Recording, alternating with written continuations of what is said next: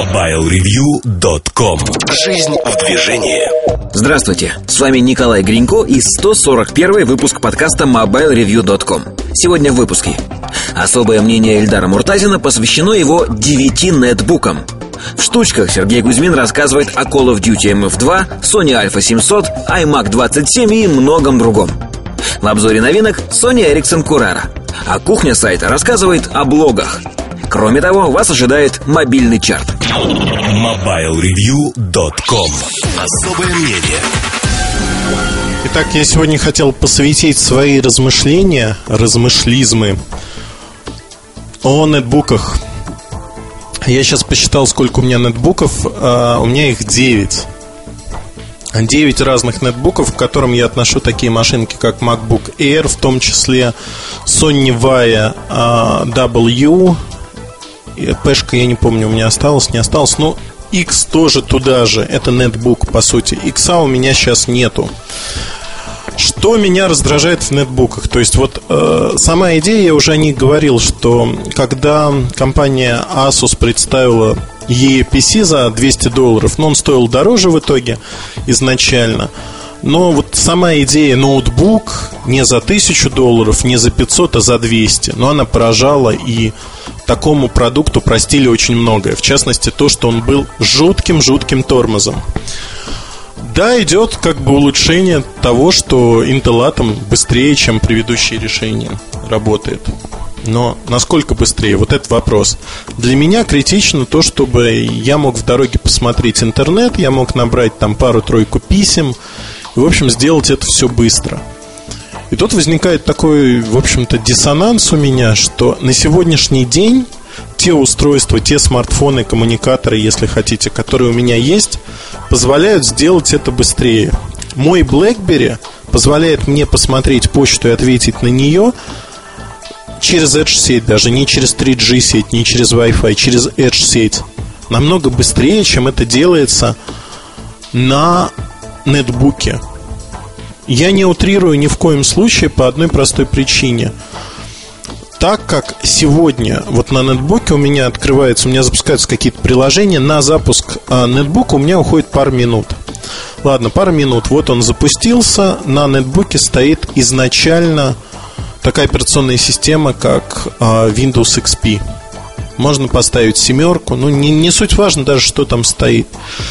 Кто-то ставит Linux, Ubuntu, и рассказывает какие-то вещи страшные про то, как все хорошо. Я Ubuntu еще не ставил, не пробовал, но если даже брать а, MacBook Air, который пошустрее, наверное, чем все остальные, он все равно тормоз. Тормоз, который меня не устраивает именно вот в силу тормознутости. И у меня нет каких-то специфичных задач. При этом а, мне многие люди вокруг меня говорят, что я очень избалован и как бы хочу слишком многого. Да, действительно, за вот такие деньги, я не говорю про MacBook сейчас, я говорю про нетбуки. За такие деньги получить портативное устройство, которое работает быстро-быстро, невозможно. Даже во времена Sony T3 а, я, в общем-то, понимал, что маленький размер и возможность положить устройство с собой – это компромисс с производительностью, и я воспринимал это нормально. Супер дорогое устройство, на замену которому пришли устройства массовые – это нормально, это хорошо. Нехорошо другое, то, что вот те задачи, которые есть, обыденные задачи, написать в Варде что-то, посмотреть почту, быстро ответить, посмотреть сайты, они, в общем-то, работают не очень быстро, честно скажу. Э, я думал, что я такой особенный, поэтому опрос друзей показал, что все мирятся с этими недостатками в силу размера этого нетбука, в силу того, что они заплатили ту цену, которую они считают справедливой. То есть они не переплатили за этот продукт. Поэтому, понимая это, они готовы мириться вот с этими тормозами. И не говорят, что этот продукт гадость в силу того же. Провел простое вот сравнение. Сравнение именно, когда я осознал этот факт, я стал смотреть BlackBerry N97, Motorola Milestone и еще ряд продуктов от Sony Ericsson. А, один из них клавиатурный, с QWERTY клавиатурой на андроиде. Я решил сравнить, а насколько быстро я буду набирать текст там и там, и, в общем, что удобнее. Потому что у меня, вот в голове у меня, То, что нетбук удобнее. Удобнее, потому что там больше клавиатуры и быстрее все происходит. Фигушки. Знаете, что получилось? Получилась простая штука, что на карманном устройстве не набирать было быстрее. Я за там 10 минут отвечал на большее число писем, причем отвечал без сокращений. Я писал полноценный текст. То есть вот что мне надо было ответить, я то и отвечал. И да, удобства как бы не было, но при этом просмотр страниц, просмотр интернета, то есть фактически мобильное устройство уже обогнало тот же нетбук по удобству ввода. И вот для тех задач, которые у меня есть, я понял, что нетбук мне не нужен фактически. То есть нетбук мне нужен для того, чтобы писать сегодня тексты. И вот тут получается другая штука, что я еду, если раньше в короткие поездки я брал с собой маленький нетбук, то сегодня я беру, как правило, ноутбук всегда. В силу того, что клавиатура больше, писать удобнее и работает он быстрее. Про ноутбук э, я промолчу, потому что у нас корпоративные ноутбуки стали а, SR11, это у меня Nokia 97 сказала – что цены в одном из спортивных залов а, до 30 ноября вторая карта за полцены. Вообще со спортзалами в Москве какая-то проблема. У них нет людей, видимо, кризис, и зазывают просто всевозможными способами. В World классе мне вообще предложили там третий абонемент бесплатно, условно. Значит, а если говорить о сравнении смартфоны топовые – которые стоят зачастую в два раза дороже нетбука, но умеют при этом звонить, и нетбуки. У меня получается, что смартфоны выигрывают. Вернусь к тому, что я говорил о корпоративных ноутбуках, и смс меня прервала. SR11 это Sony Vaio э, серебристого цвета. Серебрянка уже облезла, э, начал скрипеть, причем э, можно наблюдать на, ну, наблюдать, скажем так, за несколькими ноутбуками. Один ноутбук эксплуатируется в меньшей мере, ничего не облезло так сильно. У меня он эксплуатируется и в хост, и в гриву каждый день. Куплен был в начале февраля, сейчас, соответственно, ноябрь. Давайте посчитаем. 11 минус 2, 9 месяцев он эксплуатируется. Не проживет явно ноутбук очень долго. Прошу прощения, Первый смс это был тревожный звоночек. Я забыл отключить звук на своем телефоне. Но переписывать уже не буду, много наговорил. Поэтому давайте продолжим. Вот компания Sony такое ощущение, что бдит, и когда плохо говорят про ее продукты, сразу какие-то звонки. Что самое смешное, звонил дистрибьютор а, Sony по поводу Vaio X Vaia X. Ну, тоже продукт, в общем, неоднозначный. Дорогой, имиджевый, но не более того. Со скоростью работы там тоже все не так прекрасно, как мне хотелось бы. Но едем дальше. Собственно говоря, о чем я хотел бы поговорить, наверное. Дальше. Что будет происходить с нетбуками? Мое глубокое убеждение, что нетбуки, они все быстрее, быстрее, быстрее идут в сторону ноутбуков – растет их цена, и по сути это класс устройств, машин, как угодно можно назвать, который объединен не столько вычислительной мощностью, ценой, сколько размером. То есть нетбуком стали называть сегодня устройства, которые помещаются, по сути, в сумку. Кто-то отрицает, что они производят нетбуки, как Sony до недавнего времени. Кто-то, наоборот, утверждает, что это не ноутбуки, а нетбуки. Но это все вопрос маркетинга. Так или иначе, нетбуки у массового потребителя сегодня ассоциируются с чем-то небольшим, что можно положить в сумку. А дальше выбор идет в зависимости от цены. Тут предложение на все вкусы есть и на любой кошелек. Будет ли конкуренция между нетбуками и смартфонами на рынке? Однозначно да. Почему я так считаю? Потому что сегодня сложилась удивительная ситуация. Ну, давайте посмотрим на людей, интересующихся этой тематикой, тех, кто покупает дорогие смартфоны и коммуникаторы, которые, как правило, им на работе не покупают, особенно в России. Человек покупает э, самый последний смартфон-коммуникатор с клавиатурой, он может ей не пользоваться. Но если он продвинутый человек и пользуется разными устройствами, у него явно есть некий ноутбук. Ноутбук, который ему позволяет работать где-то. Как правило, это не нетбук в силу того, что корпоративные задачи и тому подобные вещи просто ну, невозможно впихнуть в нетбук. Там одни программы безопасности подвесят его так, что, ну, в общем, мам, не горюй. Я однажды наблюдал попытки на Sony VIPM работать в корпоративной сети одного моего товарища. Но это были слезы. Слезы, потому что порядка 8 минут аутентификация через VPN и тому подобные вещи, пока все модули безопасности не подгрузились. Это был тихий, тихий кошмар, тихий ужас. Вот этот тихий ужас, наверное, он, ну, как сказать, заслуженный. А если говорить о корпоративных пользователях, их все-таки интересует быстрота работы. Это вот то нарекание, которое у меня всегда было и остается к нетбукам. Из девяти нетбуков ни с одним я не могу нормально работать.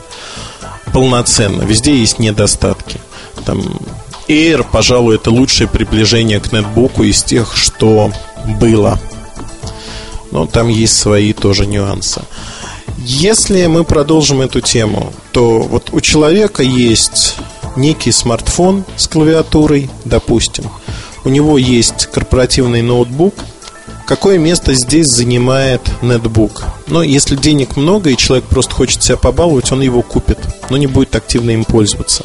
Таких знакомых у меня тоже предостаточно. Если все-таки человек разумно подходит к своим тратам или выбору, то через какое-то время он понимает, что вот а, то устройство, которое у него есть, пусть это даже BlackBerry будет – для почты устраивает его на все 100. Для просмотра интернета и неких сайтов устраивает его также. И фактически получается, что нетбук ему не нужен. Нетбук нужен тем, кто часто путешествует вне работы, допустим, в командировках, не берет в них ноутбук, а берет маленький нетбук, не требуется корпоративный доступ, например – либо корпоративный доступ сделан таким образом, что нет кучи программ безопасности, которые запрещают все и вся и все отслеживают. То есть получается такая прослойка людей, в общем-то, не очень большая, и людей, которые имеют при этом деньги и желание потратить их на некий нетбук.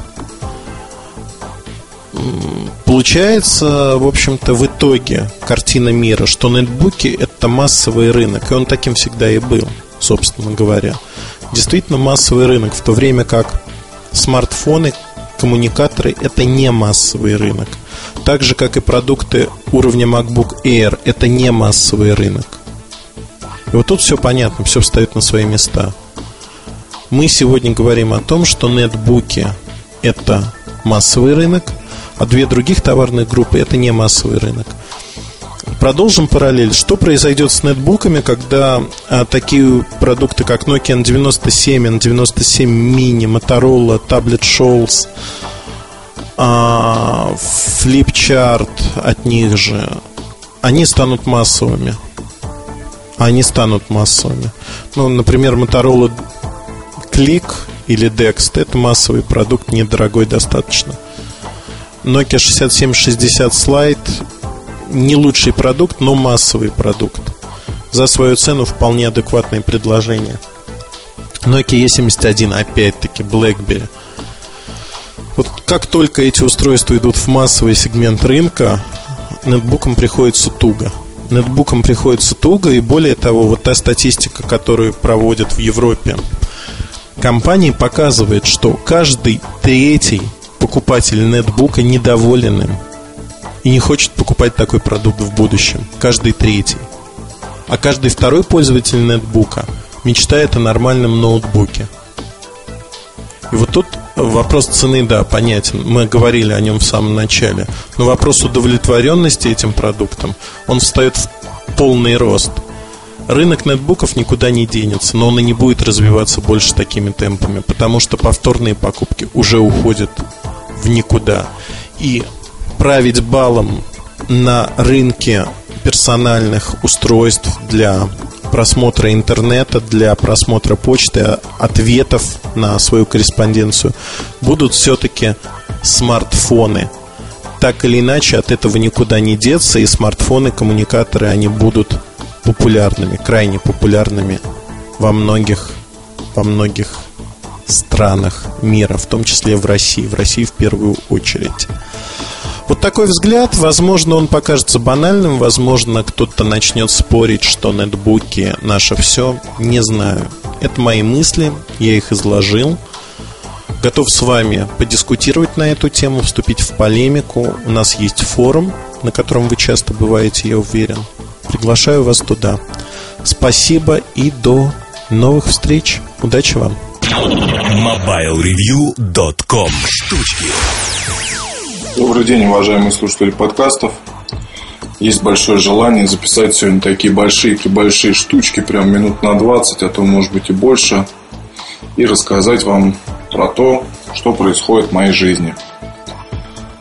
А, наверное, начать лучше всего стоит с покупок моих собственных. Вот они так или иначе связаны с основной деятельностью, естественно.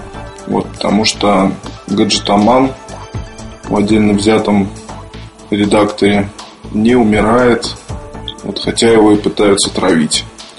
Я думаю, что эту проблему можно вылечить очень просто. Я собираюсь сделать в ближайшее время. Надо купить машину, чтобы все деньги уходили в нее. Ну, то есть в семье машины есть, вот, но ездит больше жена.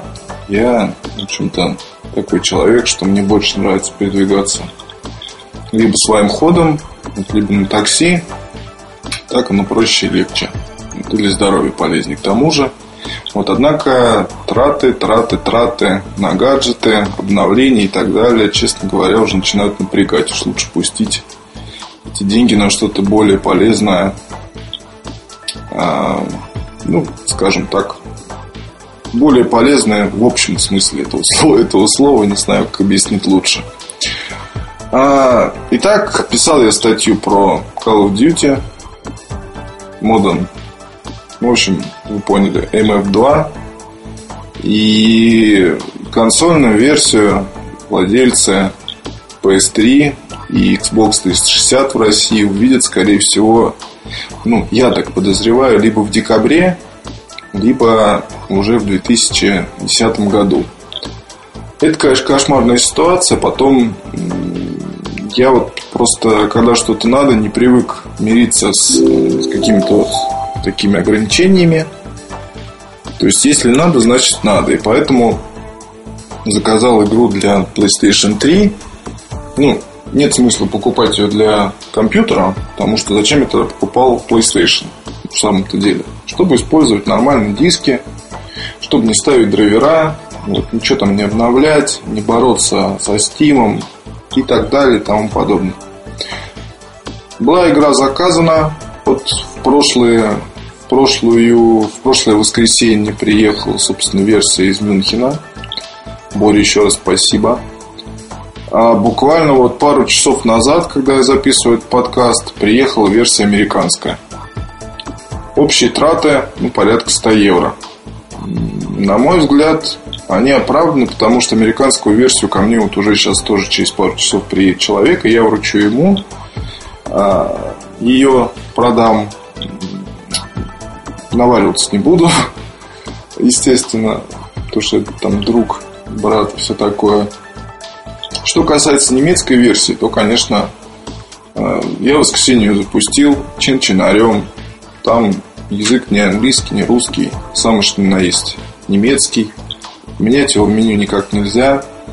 А, начал играть в одиночную кампанию, прошел буквально пару уровней и бросил, потому что ну, настолько ерундовый, ерундовый сюжет и настолько раздут вот эта вся проблема там с террористами в аэропорту, там, ну, я не знаю, кому-то нравится символ, кому-то не нравится. Вот у меня он не вызывает вообще никаких ощущений. Не то, что нравится или не нравится, а мне кажется, что в следующих играх серии все чаще мы будем сталкиваться с тем, что одиночная версия это будет лишь такая присадка учебно-тренировочная для мультиплеера. Кроме того, опытным игрокам она вообще не нужна. То есть, если вы играли там в Call of Duty 4, э, первый Modern Warfare, то ну, тут как бы очень легко пересесть, скажем так. А, предыдущая, если сравнить мультиплеер с, а, с первой Call of Duty, с первой частью, или с а, Мир, Мир в войне, вот последняя по мотивам Второй мировой, ты больше похоже, конечно, на Call of Duty 4. Первую Modern Warfare. Да. Похоже на нее, на мир в войне вообще, ну, как-то совсем не то. Мультиплеер бодрый. Что про него еще рассказать? В принципе, лишний раз можно сказать свое фу людям, пишущим на форумах, что как можно использоваться там джойстиком, как можно играть с помощью джойстика. Да вполне нормально можно играть. Вот сейчас, конечно, на волне популярности самой игры очень много появилось, скажем так, а, а, новых игроков. Не будем называть их нубами. И они еще только осваивают управление, и игру, и так далее. Но если вы уже имеете такой опыт, то у вас никаких проблем не будет. А с перками, с киллстрайками все, в принципе, осталось так же. Киллстрайки можно настраивать, не только здесь настройка. У вас есть большой-большой список. Там, по-моему, 26 или 27 пунктов. А, и вы можете выбрать 3 киллстрайка. Вот, то есть, соответственно, сколько противников вы вышибаете в схватке.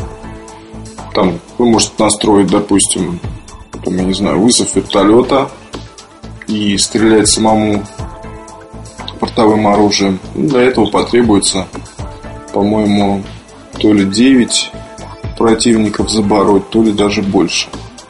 Вот, на 27 позиции, то есть вам понадобится практически 30, ну, почти, да, в общем, 30 противников победить, чтобы вызвать так называемый атомный удар, когда погибают все на карте, игра заканчивается победой вашей команды.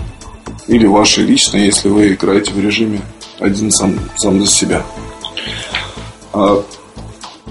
А, ну, как сказать, в общем, про графику.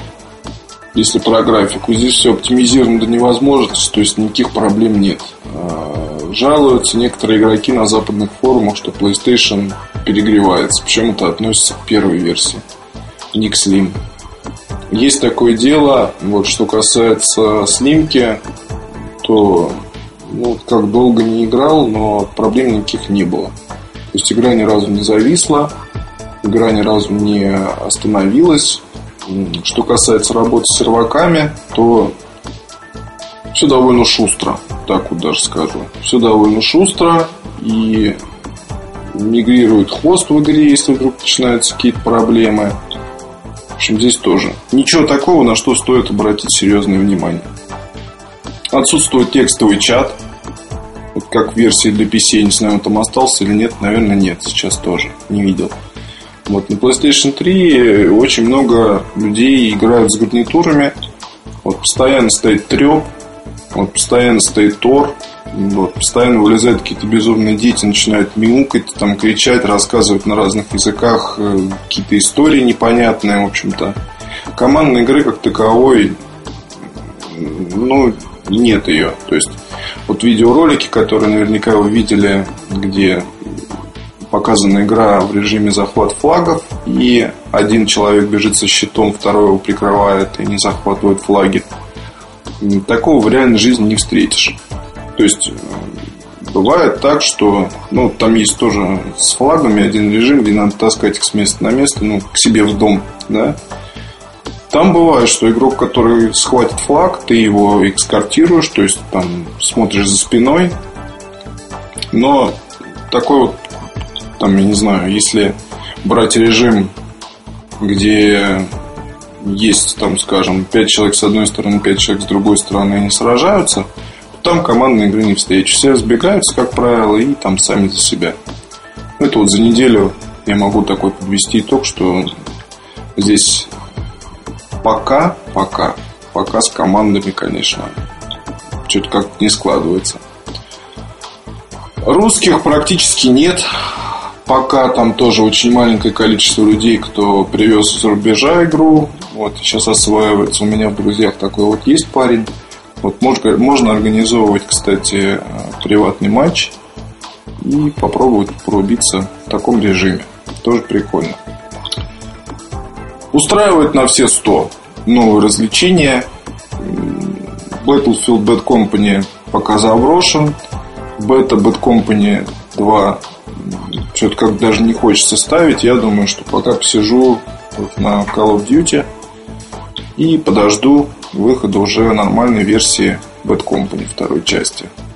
Вот, ну не знаю, мне кажется, что ребятам удалось сделать э, действительно хорошую сетевую игру, действительно интересную, очень гибкую. То есть э, настройка перков, настройка там киллстрайков, множество каких-то новых фишек, которые возникают в ходе игры. То есть того, чего не было раньше, да, буквально говоря. То есть принцип тут тот же, надо бегать там них, побеждать всех, забарывать, убивать там. Но здесь есть много интересного и немножко другая тактика. То есть там раздолье да, для снайперов как такового, ну, далеко не на всех картах. Вот снайпер, как, как правило, оказывается наиболее уязвимый зачастую, потому что появился новый аксессуар для стрелкового оружия. Это а, датчик сердцебиения. Есть перк, который скрывает вас от датчика сердцебиения, но используя его, вы пожертвуете другими перками. Ну, там один слот, там не три слота, в каждом по 5 или 6 перков разных. И вот один слот вам придется отдать для вот этого перка, чтобы защититься от игроков с таким аксессуаром. Появилось там, скажем, если раньше вот в Call of Duty первый, да, там, ну, первый современный, условно говоря, там второстепенное оружие, конечно, было важным, но, как правило, начинали пользоваться только когда заканчивались патроны в оружии основном. То есть есть винтовка и пистолет, допустим. То здесь... Не, ну хотя там тоже был, там был такой перк команды, когда можно было использовать сразу два основных оружия таких серьезных. Но это немножко другое. Вот здесь же все тоже крайне гибко сделано и еще интересный момент, что один перк позволяет навешивать два модуля на оружие. То есть это может быть датчик сердцебиения и там глушитель или датчик сердцебиения и дробовик. А второстепенное оружие можно сделать какой-нибудь, не знаю, там, Турс. Ну, не противотанковый, вернее, а ПЗРК скорее для того, чтобы сбивать там самолеты, вертолеты и так далее, которые сильно портят жизнь. В общем, это свой мир, и ну, приходили ко мне товарищи, играли сами по сети. Кстати, не владельцы приставок и вообще далекие от всего этого дела люди. Вот один работает водителем такого господина хорошего, водитель-телохранитель. Я у него не мог отобрать джойстик. Вот он сказал, что на Новый год все как штык, вот по-любому он купит себе приставку, потому что есть телевизор – вот, и компьютер уже старый, обновлять его не хочется. Ну, не компьютер, а ноутбук. Вот, и он купит себе приставку, Call of Duty тоже будет резаться там такой. То есть эмоций куча. И эмоции вот одни. Потому что одиночная версия никакая совсем. Мультиплеер просто ах. Просто развлечение, шоу, какое, какое оно и должно быть, на мой взгляд. Интересно также заявление со стороны компании по поводу того, что вполне возможно, ну, через какое-то время, естественно, наверняка выйдет а, набор карт каких-либо по аналогии с прошлой версией. А, кроме того, слухи ходят о том, что появится некий платный, платное загружаемое дополнение для оружия и там умения и так далее. То есть, ну, хочешь быть самым, самым первым парнем, парнем на деревне, плати денежки и все у тебя будет. Вот, так что, в общем, эта покупка я вообще не жалею ни о чем. Всем, кто помог достать, лишний раз хочу сказать спасибо. Вот. Ну и владельцам PlayStation 3 всячески рекомендую добыть эту игру и поиграть в мультиплеер. Оно того стоит. Следующая вещь. А, ну, это тоже из разряда покупок. Обновил я все-таки камеру, взял Sony Alpha 700 форме я уже об этом говорил, что хочу. Ну вот, собственно, дело свершилось. Не корите меня за то, что взял старую модель. Ну, удалось взять по хорошей цене. И тем более 700 давно мне приглянулось, как нечто среднее между 900, ну уже тоже устаревший, потому что сейчас 850 и альфами такими, уж совсем консюмерскими. С камерой работаю, но буду о своих впечатлениях рассказывать, пока очень нравится. Да, я брал кит, вот, и, в общем-то, там все в порядке. Ну, конечно, объективчик надо будет использовать свой, а не комплектный. Комплектный только для тех моментов, когда, не знаю, забыл дома нормальный. Идем дальше. А, что еще есть у меня в руках, что есть на тесте? Но, пожалуй, наверное, самая большая штука это iMac 27. Коробка как от такого телевизора небольшого. Затащить ее было тяжело. Я не помню, я рассказывал, помню, нет? По-моему, нет. В общем, в любом случае, 27 дюймов, здоровый такой моноблок. А, когда я буду большим, старым, богатым, то если куплю iMac какого-нибудь уже там, следующего поколения, поставлю и буду работать. Вот сейчас, конечно, себя целевой аудитории таких устройств не отнесу, потому что, ну, скажем так, у меня рабочее место есть, но не хочу я ставить что-то вот такое, какую-то громадину. Это относится вообще к любым вещам, не только iMac. То есть и ну, с ноутбуками лучше. Взял, кинул в сумку, увез куда надо, там сиди, работай. И это хорошо. Мобильность. Вот это вот главное. А что касается iMac, то вот пишу обзор, пишу, и даже вот не знаю, не удается нащупать какую-то вот интересность, скажем так. У него хороший дизайн, и спорить с этим тяжело. Вот, несмотря на то, что здесь используется такой дисплей и такого качества, ноутбук не сказать, что, вернее, не ноутбук, а это компьютер, не сказать, что громоздкий. Вот. Он изящный. А, все в одном. То есть тут тоже жена спрашивала поначалу, она с iMac не сталкивалась еще никогда. Вот она спрашивает, что монитор? Я говорю, нет, а что это? Это компьютер. А где там что? Я говорю, ну вот все здесь. Все здесь и все. Новая мышка в комплекте. Обновленная немножко клавиатура в комплекте. Шикарный звук. Отличное качество изображения. Достаточно производительный. А, есть определенные проблемы, да. Вот как раз вот на днях был один брифинг с сотрудниками этой самой компании телефонной. Ну, не брифинг, беседа. Лучше, наверное, так назвать. Где было сказано, что о проблемах знают. Вот, а проблема какая? Проблема такая, что при, когда, собственно, вы ну, вот, скажем, вы просто сидите и работаете, у вас открыт интернет, там открыт у вас Word, ну, не Word, а, соответственно, Pages. И работаете вы сидите, и все хорошо, это все знатно, а потом бац, смотрите, что начинает iMac ужасно-ужасно тормозить. Вдруг ни с того ни с сего. Смотрите YouTube, то же самое.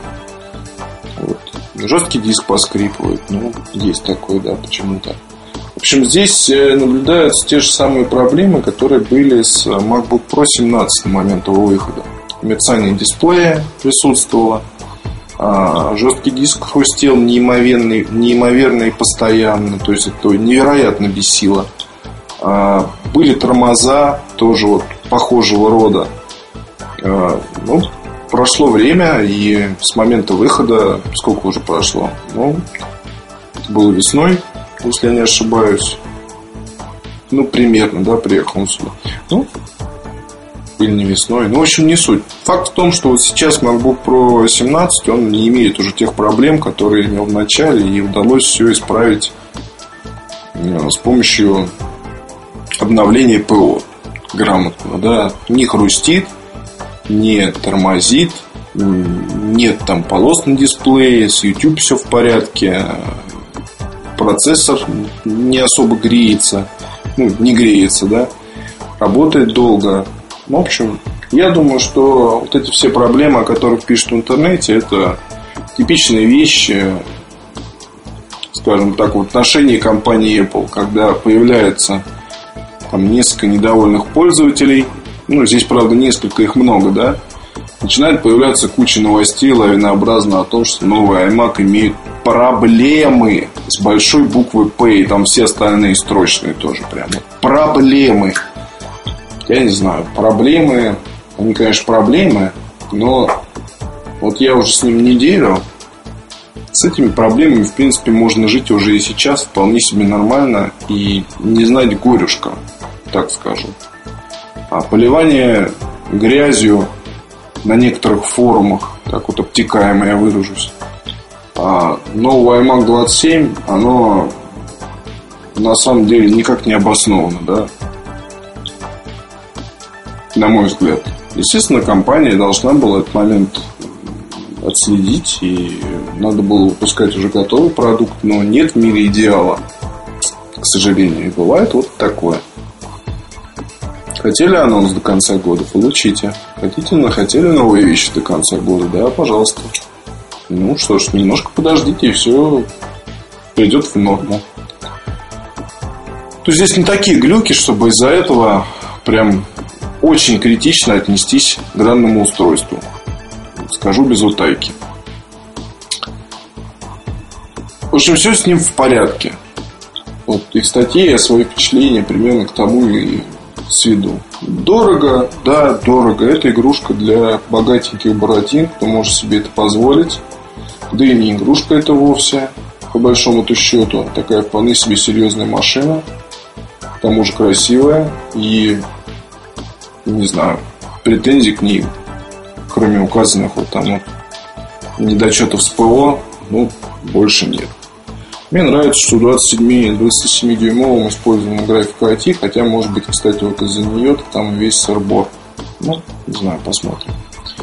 Еще одна вещь, даже вернее пара вещей от компании Ковон, Кован, как ни назови, в общем, все мы знаем эту марку, производителя плееров.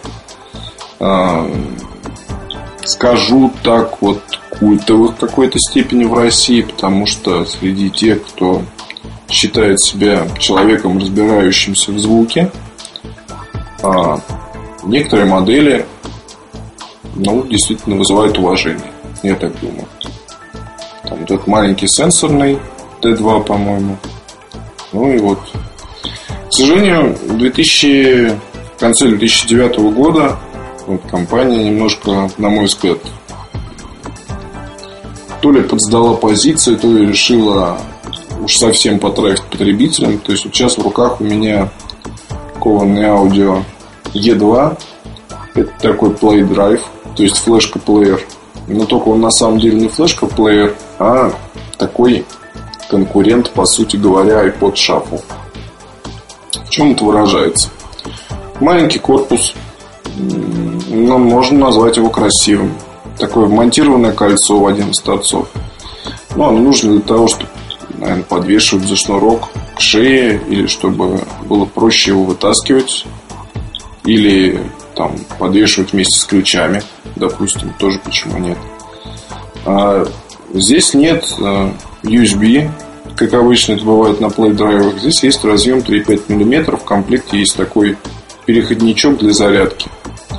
3,5 USB, соответственно. Что здесь есть интересного? Ну, он неплохо звучит. Есть такое дело. А, никаких экранов просто нет. То есть есть кнопка управления, ну, как это назвать, не режим воспроизведения, а ну, своего рода эквалайзера. BBE, так называемая, это ковновская вот эта штучка. Улучшайзер фирменный. Есть качелька регулировка громкости, перемотки, кнопку включения-выключения. Самое интересное, что нет кнопки play. Это, на мой взгляд, я вот посмотрел инструкцию очень внимательно. Сто раз уже посмотрел на корпус плеера, может быть, я что-то путаю. Но по факту получается, что кнопки play действительно нет. Почему-то от нее отказались. А, с чем это связано и кто такой умный там сидит?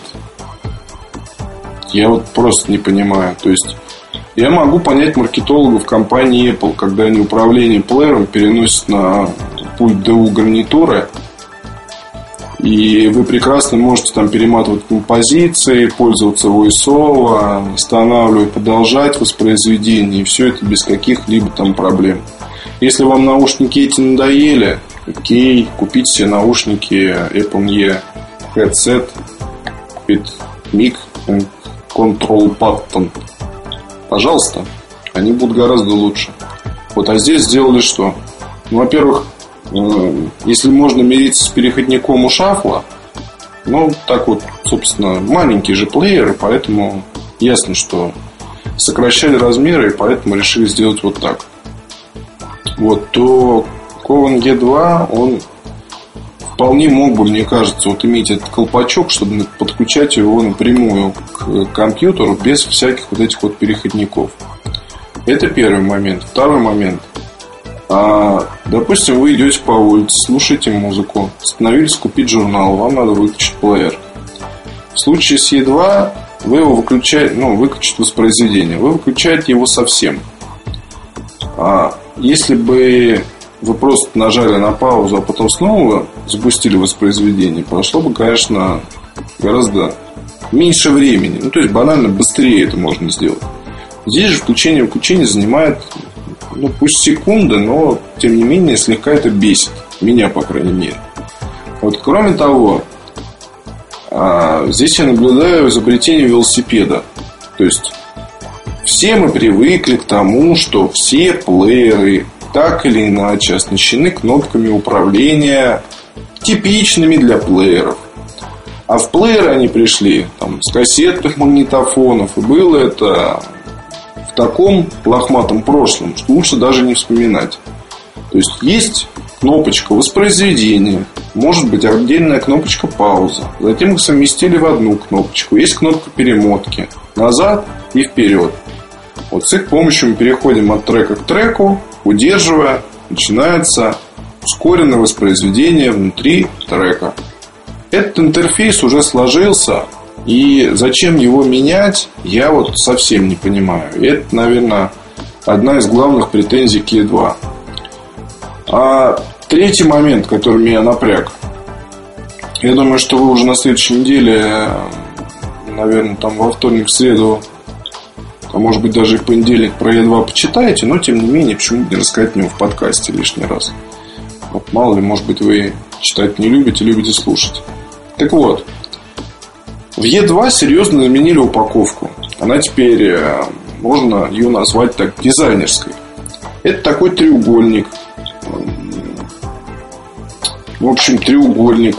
Вы здесь открываете одну из сторон, он весь такой раскрывается, там лежит плеер – и все так красиво, и все так здорово. Но а, есть, скажем так, определенные стандарты, что если вы делаете красивый дизайнерский продукт, то здесь надо соблюсти все тонкости.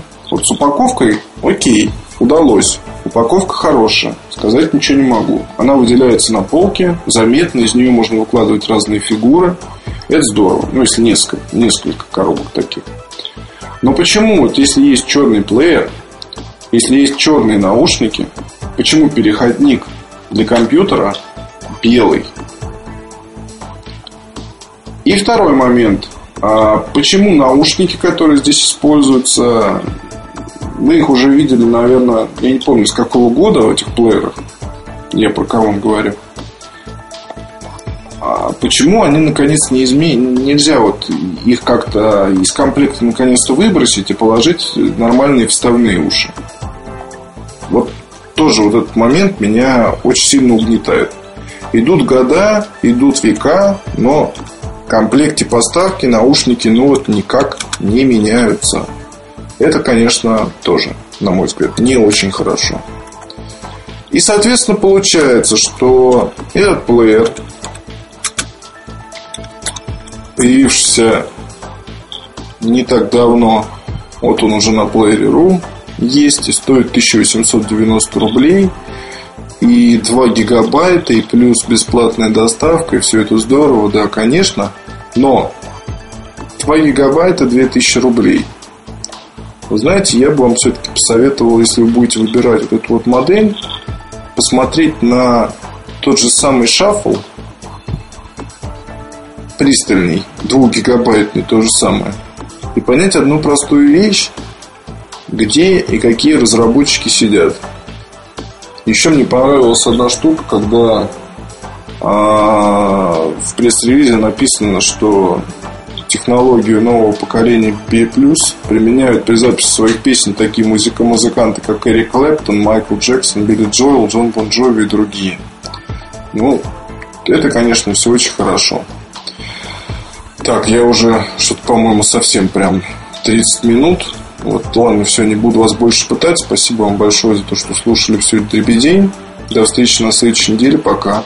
MobileReview.com Обзоры новинок. Сегодня обзор э, Sony Ericsson Curara. Curara это название, с которым телефон не пойдет в розницу, он пойдет с другим именем. Я приношу извинения, что я пишу в походных условиях, практически приболел, поэтому сижу дома и сижу без... Так, воткнул хорошо микрофон вроде бы. Сижу без своего обычного а, рода подкастера микрофона, а сижу с таким переносным микрофончиком. Не знаю, как получится, но прочь извинения. Так, у меня на столе разбросана куча телефонов от Sony Ericsson. Это первая половина 2010 года. Все телефоны из объявленных X10.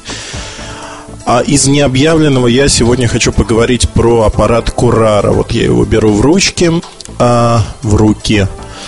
И в руках у меня он не тонет. Аппарат достаточно большой, в первую очередь за счет своего большого экрана. Экран занимает всю поверхность. Такие телефоны с большими экранами получают название HD. Причем тут э, можно меня упрекнуть, это не мои слова. Можно упрекнуть в том, что HD это аппараты, которые пишут HD-видео. 720p, если быть точным. Возможно, но вольно или невольно внутри Sony Ericsson именно вот аппараты с большими экранами называются HD. Не знаю почему. Возможно, что разрешение экрана играет роль. Но так или иначе, вот здесь совпало HD видеозапись, и HD. А, несколько слов о дизайне. Я думаю, картинки в моем ЖЖ, да и на сайте превью уже будет, когда вы будете слушать этот подкаст. Заходите, смотрите. В первую очередь, что мне нравится, то, что компания Sony Ericsson использовала отмененные наработки UIK. На UIK планировалось несколько, а, вот я параллельно открываю старые родмэпы, несколько смартфонов, которые выглядели примерно так же. Что значит так же? У них э, такие скошенные закругленные углы, и сам корпус немножко скошенный, такой обмылочек своего рода. Вот это следующая волна устройств от Sony Ericsson. Причем закругленными становятся и аппараты на 200 А300 платформе, это Сузанна и прочие становится Сьюзен, наверное, правильно. Или Сусана. Не, не знаю, да, вот это тот, который чуть-чуть защищен от влаги. Так вот, э, все эти аппараты становятся примерно одинаковыми по внешнему виду. Отличий не так много. Тут, наверное, в этом аппарате о чем можно поговорить? Э, можно поговорить о том, что кнопки сделаны не сенсорными, и это очень приятно. Две отдельные клавиши для фотосъемки и видео, они путают необыкновенно, на правой боковой стороне расположены. Я привык все-таки к одной клавише. Наверное, это вопрос привычки, надо переучиваться. Ну вот, переучимся постепенно. Клавиши ребристые, они хорошие, такие вот... Вот сейчас я наведу куда-нибудь. Пластик, пластик еще раз пластик. Пля... Плястик, совсем заговорился. Пластик глянцевый, он достаточно неплохой. На левой стороне, ближе к верхнему торцу, стандартный разъем 3,5 мм. При этом а, такая заглушечка рядом для микро USB разъема. Тут же выход динамика. Динамик один, насколько я могу видеть и слышать. А, на задней поверхности камера 8,1 мегапикселя. Камера имеет фокусное расстояние 4,6 мм 1 на 2.8 вспышка светодиодная. Камера не отличается, в общем-то, качественными снимками, честно скажу. Причина очень простая. Э, это не модуль, который был даже в C905. Это недорогой модуль. Но снимает в ярком свете. Вот на улице, скажем так, я бродил по Стокгольму, я бродил здесь по Москве, фотографировал. Снимает неплохо. Честно скажу, не буду выкладывать э, фотографии из-за вотермарков, которые внедрили злые люди, чтобы ловить тех, кто находит прототипы в разных местах. Ну, в общем, не буду я выкладывать фотографии, либо обработаю их неким образом. Посмотрим.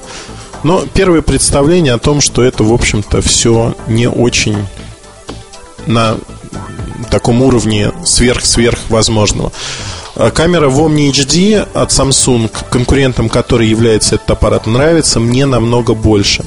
Аппарат производит в жизни такое пузатенькое впечатление, и вот я его кладу сейчас рядом с X10.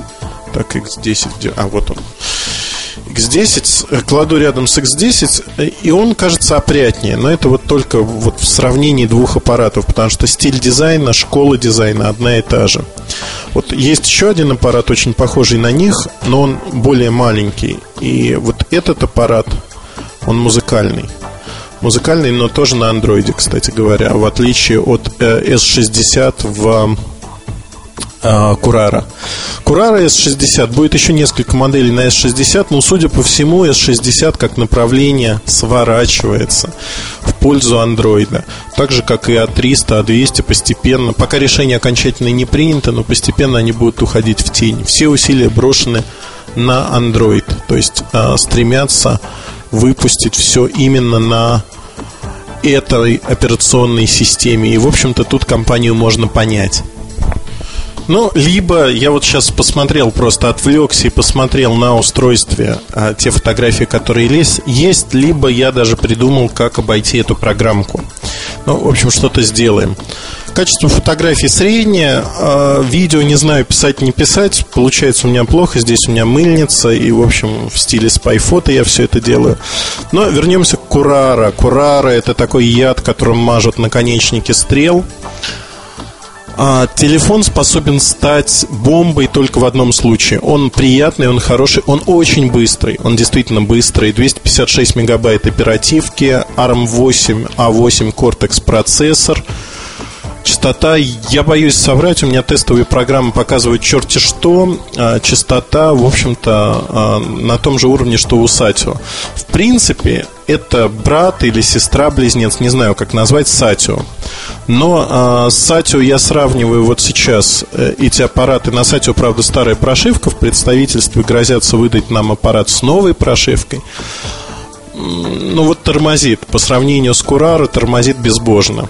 А, на мой взгляд, а, тоже сравниваю с N97 Mini и другими аппаратами, этот аппарат крайне быстрый. Он вот рвет на части все, что есть на S60 пятого издания или Symbian. Такой домик один а, сегодня, вот просто рвет. Но выходит только в феврале, в конце февраля появится на рынке, видимо. Тут э, неофициально ходят слухи, что с этим аппаратом, в общем-то, Sony Ericsson захочет вернуться на рынок и порвать всех и вся, установив цену на него в районе 15 тысяч. Понятно, что если будет такая цена, и 15 тысяч рублей, бог с ним, с комплектом поставки. Пусть там даже ничего не будет, кроме самого телефона, но за 15 тысяч рублей да, действительно порвет. Пока то, что я вижу в прайс-листе, это 400-450 евро. Ну, 400 евро это вот при самом таком вот европейском раскладе, если даже будет 400 евро, то в России это дает, дай бог памяти, где-то 18 тысяч рублей. Это прямая цена. Но учитывая, что в России все продается дороже, то это 22-23 тысячи рублей. Поэтому я бы загадывал диапазон в конце февраля как 20-23 тысячи рублей. То есть это диапазон, на котором будет продаваться Omni HD к тому моменту. Omni выигрывает, ну, не Omni, а i8910 Samsung HD. Тут перекличка этих названий, кстати, очень любопытная. HD HD.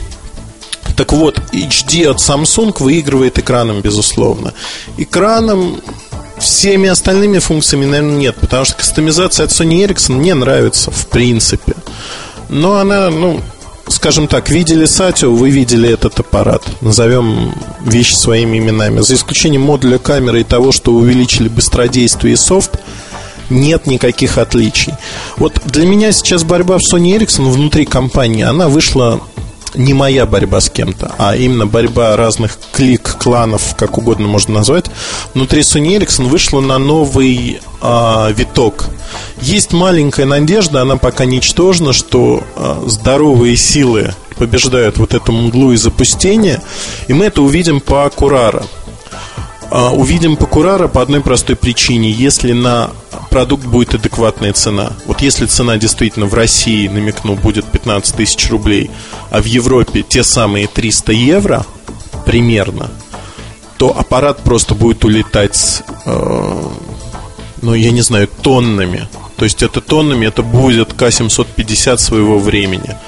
Опрятный, хороший S60, конкурентов прямых нет, потому что то, что идет от Nokia, Сходные аппараты, есть сходные аппараты, но они идут, извините меня, что меня убивает, они идут с Nokia Comes with Music плюс 100 евро, вот как с Кустан, годичная подписка, плюс там комплектация отличается. Но одним словом, не так интересно. Этот продукт интересен во всех смыслах при правильной цене. То есть вот тут э, есть уже доработанность продукта, тут нет э, таких родовых болячек Сатио, которые они попытались исправить через пару месяцев после начала продаж. Пока не тестировал последнюю прошивку, не могу сказать. Есть все. А пользуясь случаем, я хочу сказать, что я обновился на X10. А, ну, во-первых, я получил последнее железо. То есть это железо уже финальное фактически. Не то, что показывали на презентации, не то, что имеет российское представительство. Вот в этом финальном железе у меня не было прошивки, у меня была старая прошивка. А, как бы тормоза, глюки и прочее, прочее, прочее. О чем я и писал на сайте.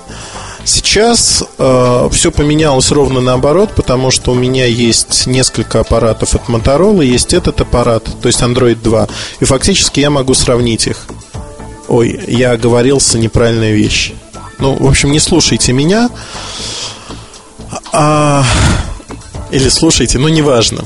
В общем, обновил софт, софт летает, летает э, во всех смыслах, работает быстро и приятно. Вот. Для обзора или превью, я не знаю, брать образец в представительстве или делать по своему, по своему вряд ли, потому что там есть некоторые функции, которые еще публично не были показаны. Я думаю, если увидят стандартное меню, все все поймут. Да и оговорился я не случайно. А в какой-то мере. То есть сейчас идет работа очень большая для того, чтобы долезать его. Вот на данной стадии, с тем софтом, который есть у меня, я могу назвать аппарат уже в принципе готовым другие аппараты задерживаются так по выходам. Есть проблемы с производством, эти проблемы выливаются вот в такое решение. Да, все понимают, что теряют рождественские продажи, но лучше выйти позже, но не иметь проблем, скажем так, с софтом и другими частями. А к открытию Sony Ericsson Music Store, э, который является частью соньковского сервиса, но тоже они не будут ждать, он появится явно позже. А, в краткий итог по Курара. Продукт хороший, все зависит от цены. То есть на сегодняшний день в нем не больше проблем, чем в типичном S60. То есть при внесенных проблем оболочкой, там как, как то теряются звонки и тому подобные вещи.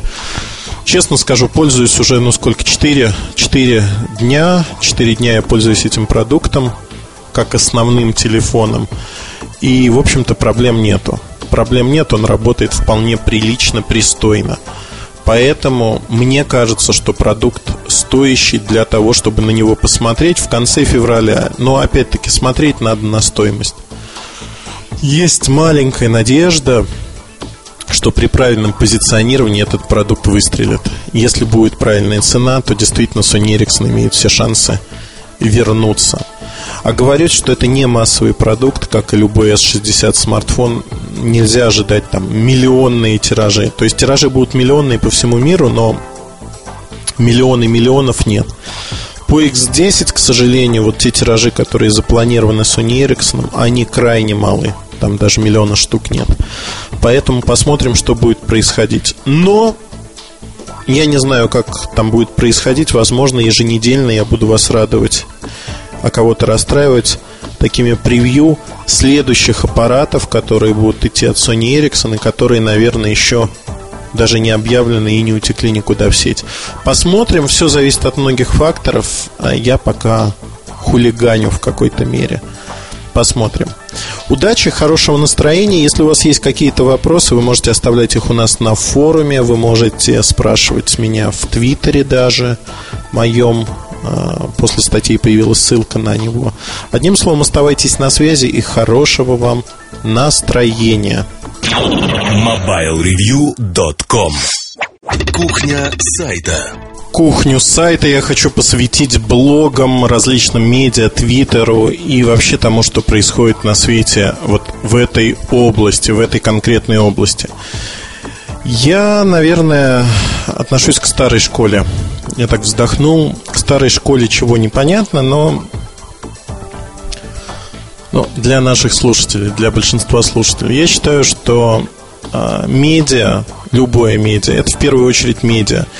И как ты ни крути, будь то это онлайн, будь то это телевидение, радио, так или иначе, на первый план выходит редакция. Вот тут четкий водораздел между э, персональными, социальными, если хотите, медиа и медиа обычными. Неважно, будь это газета офлайновая, либо онлайновая, то есть будь это сайт или обычное издание. Водораздел проходит ровно по тому моменту, есть редакция или нет редакции. Сегодня в большей, в большей степени я хочу о волнующем меня вопросе о социальных или личных медиа поговорить. Потому что мы живем а, в удивительное время, вот такой штамп, мы живем в удивительное время. Он из года в год кочует по газетам, журналам, въелся в наши мозги. И недавно читая газету 30-го года, я натолкнулся на эту фразу несколько раз. Мы живем в удивительное время. Так же, как наши деды, бабушки, а, прогресс не стоит на месте, и слава Богу. Но если не юродствовать, то действительно, вот буквально на днях, что называется, случилась очень простая штука. Мы стали жить а, по меркам человечества впервые а во времени, когда медиа изменились, изменились очень круто, резко. Давайте вспомним, как вообще начиналась эта эпоха и к чему она привела. А, я не буду залезать во времена Гутенберга, первых не рукописных, а печатных станков, когда книга стала распространяться, и одну книгу могли прочитать многие. Собственно говоря, после книги пришли журналы. После журналов появились быстрые медиа, это телеграф, потом телефон – информация стала передаваться быстрее. И на утро выходили газеты уже с э, достаточно актуальной информацией. Ритм жизни был другим. Появление интернета задало другой ритм. Но первоначально модель распространения информации, она была такой же, она не изменилась. Вот если мы посмотрим на книги, газеты, журналы в том числе, а потом информагентство, радио, все было то же самое. То есть фактически, даже если брать 40-е годы прошлого века, то радио играло роль дополнения к тому же телеграфу. Можно было выдать новость буквально на гора, сразу получив ее. То есть такое экстренное оповещение. Сегодня эту роль играет интернет. Но никогда до последних лет отдельный человек не мог создать персональное медиа и вещать другим людям. Что считать можно персональным медиа? Это некое медиа, которое создается одной персоной, одним человеком. Отсюда и название персональное. То есть мы живем, кто-то называет это, как э, господин Засурский, мобильным обществом. Я не называю это мобильным обществом, потому что нет общества, есть персоны. Эти персоны формируют свои интересы, свою жизнь вокруг чего-то. Дальше они могут использовать тот или иной инструмент, чтобы сообщить своим друзьям или вовсе незнакомым людям о том, что они чувствуют, переживают, читают, смотрят. Куда они ходят, что они видят, а, как они относятся к событиям, да что угодно. То есть фактически у нас сложилась ситуация, когда мы можем дружить заочно с огромной-огромной толпой людей. Людей, с которыми мы зачастую даже не пересечемся в реальной жизни никогда. И тут возникает, в общем-то, идея и э, персональных медиа. Персональное медиа, оно служит для поддержания общения с теми друзьями и знакомыми, которые у вас есть. Возможно, даже поддержания с коллегами, то есть профессионального общения. И, профессион... Э, и персональные же медиа служат для того, чтобы вы могли самовыражаться, чтобы вы могли общаться с внешним миром. И внешний мир мог общаться с вами, то есть некий интерактив. Никогда такого не было. То есть были прообразы, а, друзья по переписке, знакомства по переписке заочное, шахматные клубы по переписке. Было множество статей и в советской, и в зарубежной прессе, как вот люди переписывались, потом встретились и поняли, что они близки по духу друг другу и стали дружить. Вот такие истории, они а, превратились сегодня в моментальную реальность в применении к тем медиа, которые есть сегодня. Если я веду твиттер, если я веду блог где-то, например, в лайв-журнале, в ЖЖ, в живом журнале, то те или иные люди, которым я интересен или наоборот противен, они приходят и пытаются там выразить свое отношение к проблематике, либо к автору этого дневника. Впервые мы получили обратную связь моментальную, когда мы моментально можем получить отклик. Нравится, не нравится что хорошо, что плохо. Помимо этого, вот э, часто мои друзья задают мне вопрос, э, почему ты тратишь столько времени на то, чтобы вести свой блог в живом журнале, и что тебе дает этот блог? Я достаточно консервативен, и, в общем-то, блог завел пару лет назад всего лишь, хотя мог завести его намного раньше. Почему я был консервативен и остаюсь таковым, в принципе? Причина очень простая. А мой консерватизм вытекает из того, что на это уходит время. Уходит время, и для меня было непонятным, а почему я должен тратить на свой блог время. То есть, какую отдачу я получу. Речь не о деньгах идет ни в коем случае. Затрачивать час-полтора в день на блог – мне было интересно, а что я получу взамен? То есть, какое общение? Будет ли это общение качественным? Не проще ли мне эти полтора часа посвятить своим друзьям, знакомым, людям, которые мне близки? И вот тут получилось э, то, что блог дает общение. Он дает общение с разными людьми. И зачастую эти люди представляют всю палитру мнений. Зачастую не для всех людей ты приятен. И вот э, те неприятные вещи, которые тебе говорят, они зачастую не имеют под собой оснований. А иногда что-то в них есть, то есть какая-то толика правды. Или э, люди не понимают что-то, и ты видишь себя со стороны и понимаешь, что само вот это непонимание рождено твоими действиями. То есть обратная связь, как некое зеркало, оно может быть кривым, оно может быть нормальным, но это обратная связь с людьми. Эта обратная связь интересна, она нужна.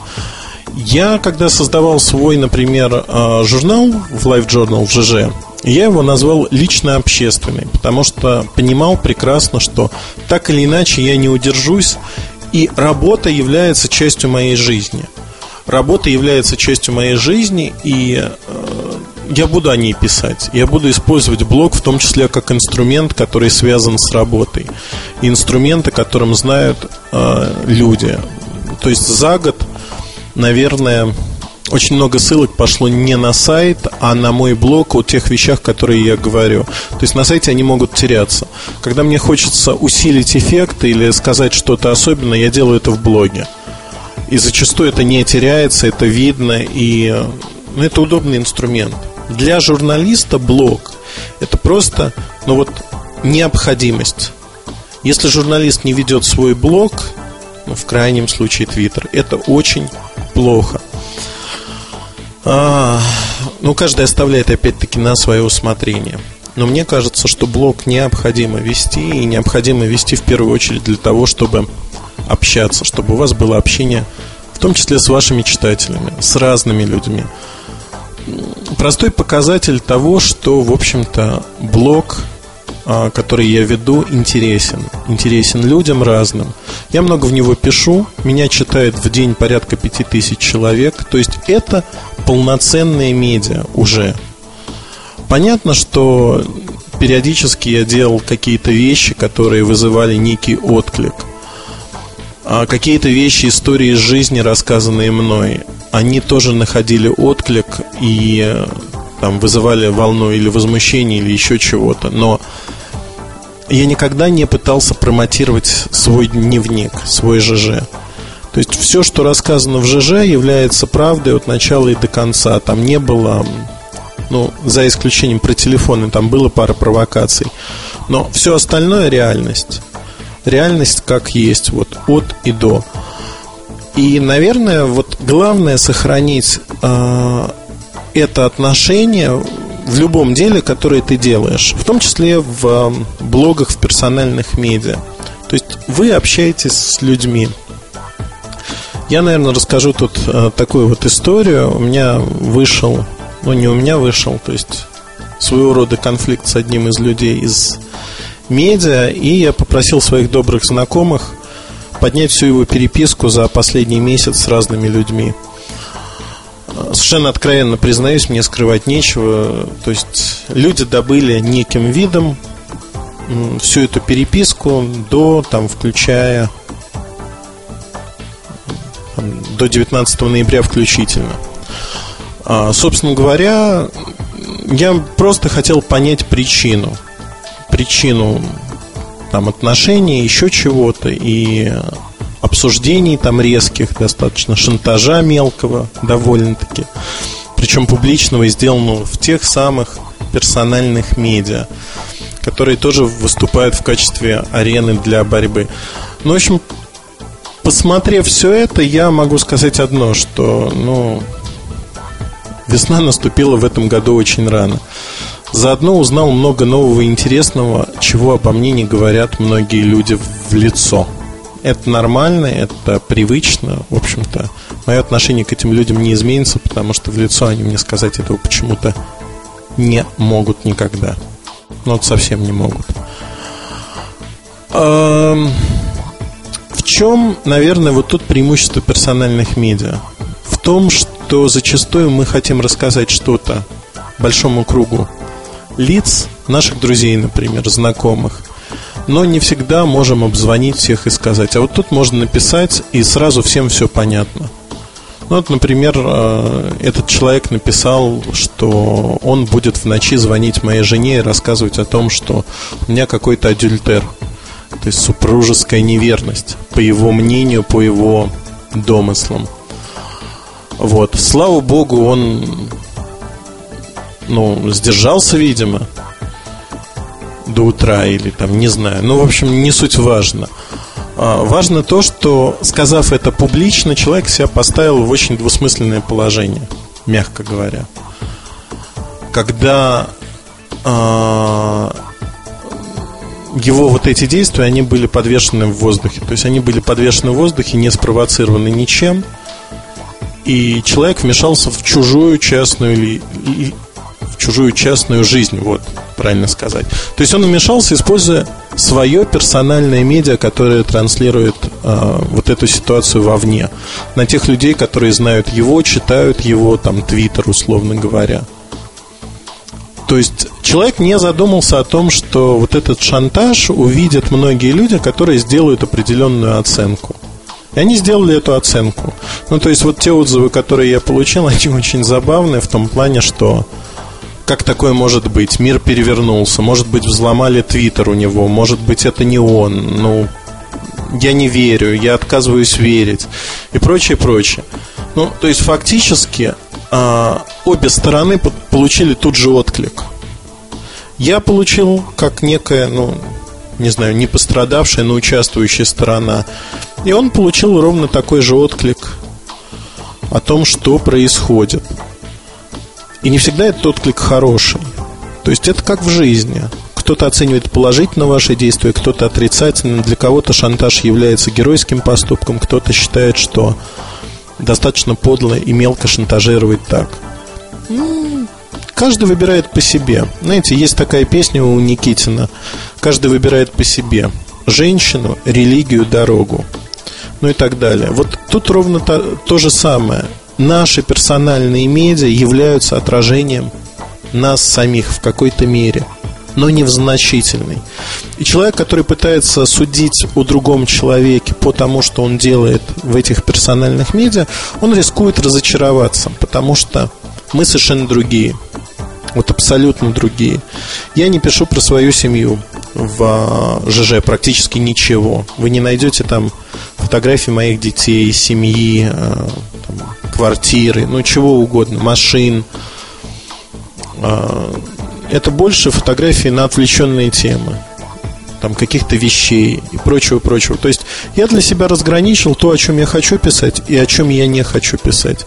Наверное, то, что мне дорого и близко, я не выкладываю на всеобщее обозрение и обсуждение. Мне это не нужно. В закрытом режиме, да, иногда я что-то выкладываю для своих друзей, не для всех. Для тех, кого я считаю друзьями. Если посмотреть на тот же Life Journal, то среди нескольких тысяч подписчиков а, тех, кого читаю я, не так много. И это нормально. Это персональные медиа. Мы всегда вольны выбирать, с кем дружить или с кем не дружить. Тут не может быть места обидам. То есть вы создаете свою газету, считаете. Газету, журнал, как угодно. Видеоканал – это может быть ЖЖ, это может быть Твиттер. Так или иначе, вы работаете с аудиторией. Вы выступаете сам себе издатель, сам себе журналист. И это прекрасно, потому что раньше такой возможности не было. Сегодня человек может написать что-то в своем Твиттере, и его могут услышать миллионы. И это же прекрасно.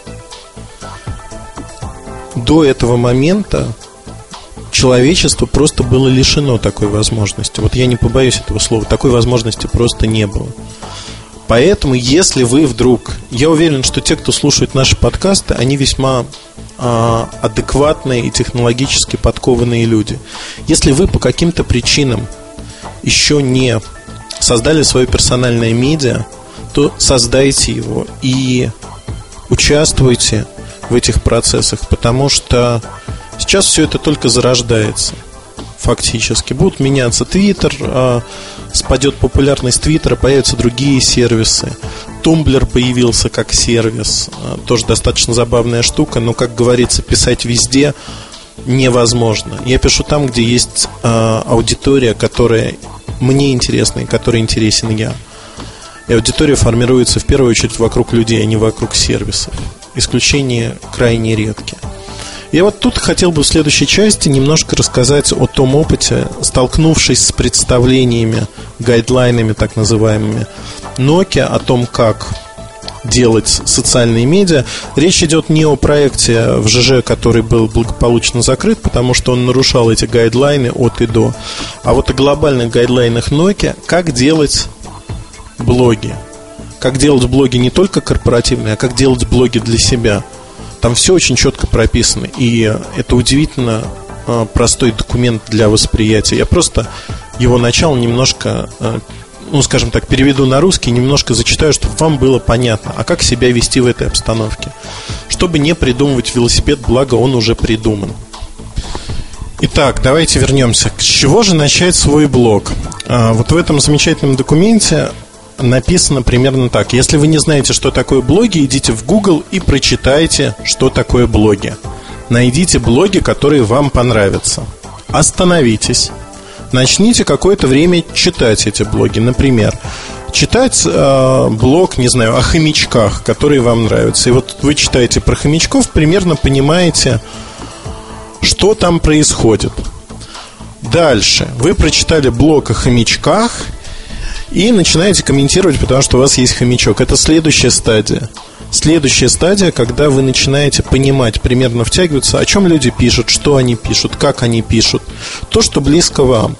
Вы начинаете комментировать. Возможно, для того, чтобы комментировать, вам нужно будет зарегистрироваться в сервисе. Ну, это, например, в Live Journal, если вы не используете OpenID. Вы комментируете то, что пишет человек. Вы начинаете понимать, что он знает, как он понимает какие-то вещи. Даете свои комментарии. На следующем этапе вы можете попробовать писать. То есть вы думаете, продумываете тему, о чем вы хотите написать. Насколько это будет интересно другим людям помимо вас. Пусть это будет три человека. Но если эти три человека знают, где вас искать, и то, что вы написали, интересно для них, то вы тоже будете интересны. Вы пишете свое сообщение. Появляются первые комментарии к вашему сообщению. Вот такими простыми шагами описывается процесс создания своего персонального медиа. Дальше не так интересно, потому что это касается компании, как там привлечь людей к компании, как работать с людьми, как не навредить компании. Но вот эти первые шаги, их, знаете, это вот скрижали, надо в скрижалях каменных воплотить их, потому что на самом деле это настолько просто, это настолько работает, это настолько понятно. Я не знаю, как еще сказать, но вот действительно, вот эти шаги, они простейшие. Но эти простейшие шаги позволяют создать успешные персональные медиа. И тут термин успешность, оно для каждого человека будет своим. То есть успешность нельзя измерять только там посещаемостью блога. Возможно, если вы собираете марки, то для вас успешным будет найти двух-трех коллекционеров, которые собирают филателистов, которые собирают марки по вашей же тематике. У них есть на обмен некие марки, которые вы давно искали. Это уже огромный успех. Огромный успех найти человека, который вам в чем-то поможет. Это всегда успешно, и здесь э, блоги начинают работать. Блоги персональные медиа работают вовсю. Я могу рассказать несколько историй про то, как наверное, персональные медиа помогали мне. Вот э, понятно, что у меня много читателей, охват аудитории, но тем не менее, даже если читателей не так много, то не в критических, я не говорю о каких-то критических ситуациях, просто жизненные ситуации, они часто помогают. Однажды я написал в Твиттер э, такое сообщение, что нахожусь я на такой-то улице, в таком-то городе, и пытаюсь понять, где можно поесть. На тот момент у меня было там в Твиттере примерно тысяча человек. Сейчас их порядка трех с половиной тысяч, кажется. И мне тоже в течение 10 минут написали, что вот можно пойти туда, туда, туда, или туда, туда и туда. Несколько человек. Вот какая вероятность, что среди нескольких, э, среди тысячи человек, которые читают меня, оказались вот люди, которые живут в этом городе? Вероятность минимальная. Но кто-то бывал в этом городе, кто-то знает заведение на этой улице. И вот понеслось. То же самое касается многих вопросов. Выбирал я себе стиральную машинку. Это вот пример, который мне нравится. Я получил настолько качественные рекомендации. Знаете, вот ваш блог это называется «Не выходя из дома». Вы написали, что проделали такую-то работу, остановили свой выбор предварительно на таких-то марках. Если кто-то может помочь, пожалуйста, помогите выбрать дальше. Выбор за вас не делают, но вам предлагают варианты, рассказывают о плюсах, минусах тех самых стиралок, стиральных машин. Получилось удивительно хорошо.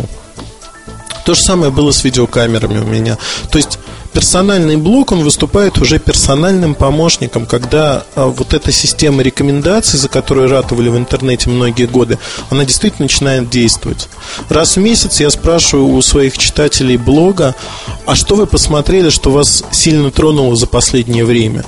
Из вот фильмов, которые не прошли на большом экране и, возможно, затерялись. Знаете, какое количество фильмов рекомендуют интересных? Вы не поверите. То есть мне хватает на месяц, еще остается с избытком. По-настоящему интересных фильмов, которые я бы обязательно пропустил.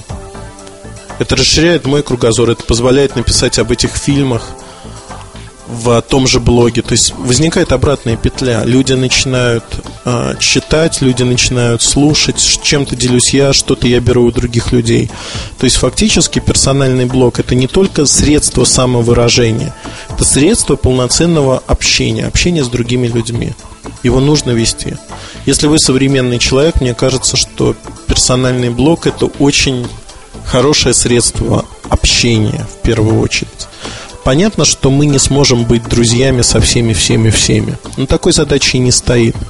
Персональный блог – это вещь, в которой вы делитесь своими мыслями, настроениями, возможно, профессиональными штуками. С кем-то ругаетесь, возможно, наоборот, не ругаетесь, не скандалите. Это в какой-то мере ваша проекция. Но всего лишь, как любая проекция, персональный блог, твиттер, все что угодно, персональные медиа – не является копией человека. Почитав персональный блог, вы не можете сказать, что я знаю этого человека. Он раскрывается там, возможно, только одной стороной, возможно, а, не полностью, рассказывает не все о себе. То есть это та картинка, которую он сам рисует. Эта картинка может быть любой злой, плохой, хороший, разный. И поэтому, наверное, все-таки только личное общение позволяет узнать человека и сказать, да, я знаю этого человека, там он хороший или он плохой. Но так или иначе, сегодня удивительная возможность у нас у всех вести свое персональное медиа, быть в этом информационном потоке и иметь свое мнение о разных, абсолютно разных вещах. И добиваться того, чтобы нас слышали, без особых затрат времени, денег и тому подобного. Главное быть интересным собеседником. Это вот то, к чему я призываю всех наших читателей и слушателей всегда. Будьте интересными людьми в жизни. Все остальное приложится. Будет успех, будут друзья, будут э, коллеги, возможно, завидовать вам, возможно, нет. Но все это придет постепенно. Просто будьте сами по себе интересными.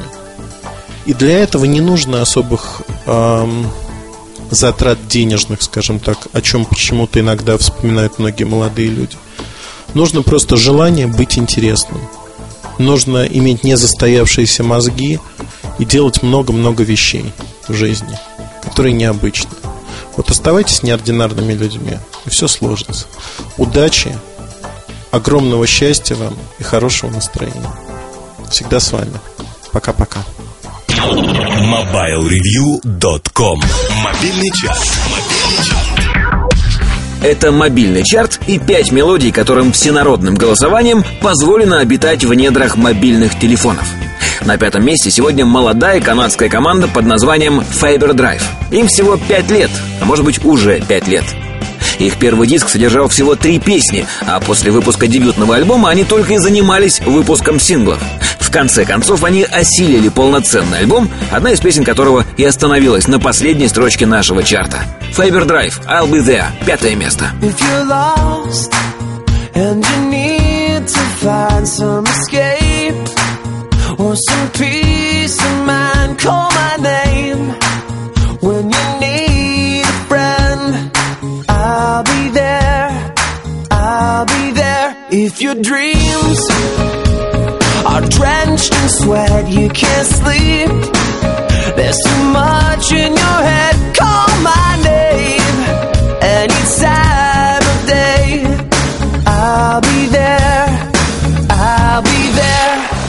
Четвертое место и, как неудивительно, снова Канада. Электронный дуэт Crystal Castles. Все-таки именно электронщики успешнее всего пробивают себе дорогу в мобильные чарты. Их творения отлично звучат и в качестве сигнала вызова, и в качестве будильника. Crystal Castles Air War. Run, I go, I go, the hell I am Speedy ringing, ringing, ringing, Chips, chip, picking, picking, chips off the knife and chips, chip, horrid, horrid, and roll, roll, lush, lush, more. Blue, blue, blue,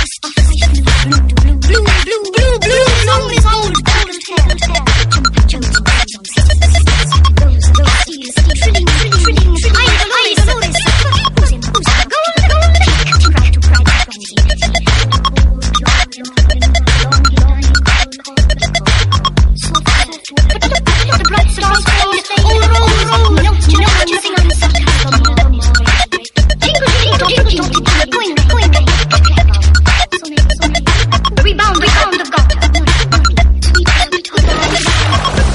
Стефани Гарманотта. Кажется, так звучит ее настоящее имя.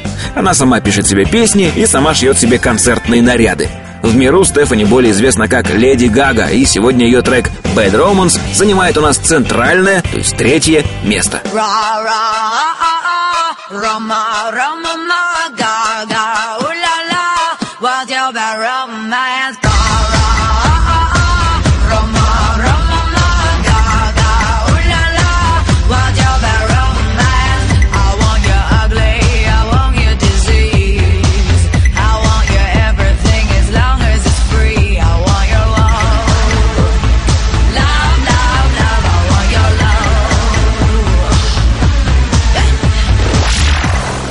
Серебро чарта достается сегодня монстру, матерому человечищу и белому гиганту черной музыки. Это Эминем, и что тут еще скажешь? Till I Collapse, второе место.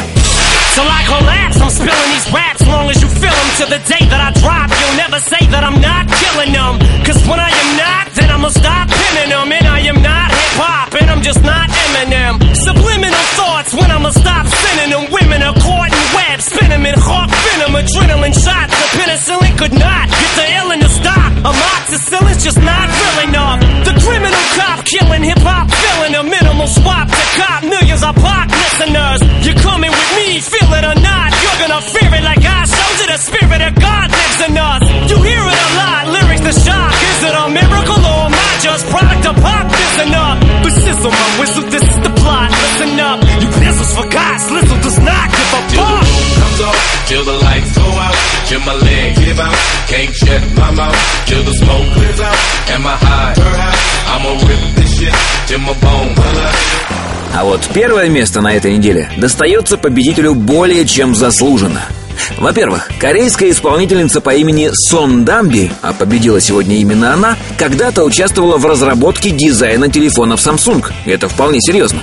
Во-вторых, ее песня называется AMOLED, и если найти в сети клип, то становится понятно, что имеется в виду именно дисплей, произведенный по этой технологии. Ну и в-третьих, звучать все это из крохотного динамика мобилы должно вполне пристойно. Сон Дамби, AMOLED, первое место.